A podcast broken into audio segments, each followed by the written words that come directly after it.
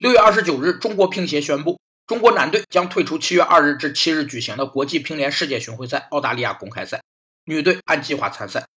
理由是主要运动员连续参赛带来的身体过度疲劳，加之伤病困扰，不具备参赛的竞技状态。中国队的训练强度、竞技水平和过往战绩都不至于疲劳过度，只因当前男队不是官员们要求的样子。美国社会学家赫霍希尔德把管理自己的情感，以创造一种公众可见的面部和肢体表现。称为情绪劳动，其本质是个人根据组织制定的情绪行为管理目标所进行的情绪调节行为。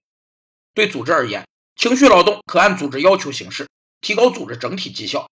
但对成员而言，首先情绪劳动会产生工作压力，其次长期情绪劳动会压抑个人情感表达，导致更多生理疾病发生。